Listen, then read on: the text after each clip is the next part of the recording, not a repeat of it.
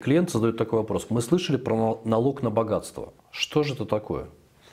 И касается ли это широкие массы населения? Да, действительно, во Франции существует налог на богатство. Это касается только недвижимости. Значит, налог на богатство начинается от э, миллиона триста тысяч евро.